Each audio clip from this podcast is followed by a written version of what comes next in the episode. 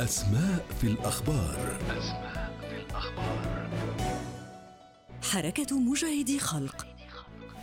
تعرف أيضا باللغة العربية بمنظمة مجاهدي الشعب الإيراني. هي أكبر وأنشط حركة معارضة إيرانية. تأسست عام 1965 على أيدي مثقفي إيران من الأكاديميين بهدف إسقاط نظام الشاه. لعبت دورا كبيرا في انتصار الثورة الإيرانية التي أدت إلى سقوط نظام الشاه. ظهرت خلافات بينها وبين نظام الحكم الجديد وصلت إلى حد التقاتل في صراع يستمر حتى الآن. في عام 1981 أعلنت المنظمة عن نضال مسلح ضد جمهورية إيران.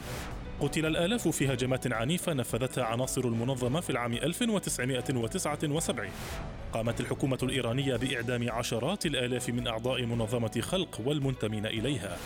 تعد حركة مجاهدي خلق جزءا من ائتلاف واسع يسمى بالمجلس الوطني للمقاومة الإيرانية والذي يعمل كبرلمان إيراني في المنفى. في عام 2003 أخذ العراق قرارا بطرد عناصر خلق وإغلاق مقراتها ومنعها من ممارسة أي نشاط داخل البلاد. بدأت المغادرة الفعلية لعناصر الحركة من العراق مع بداية عام 2016 توجهت الحركة إلى 12 دولة أوروبية واتخذت من ألبانيا مقرا لها بعد طردها من العراق. أسماء في الأخبار. أسماء في الأخبار.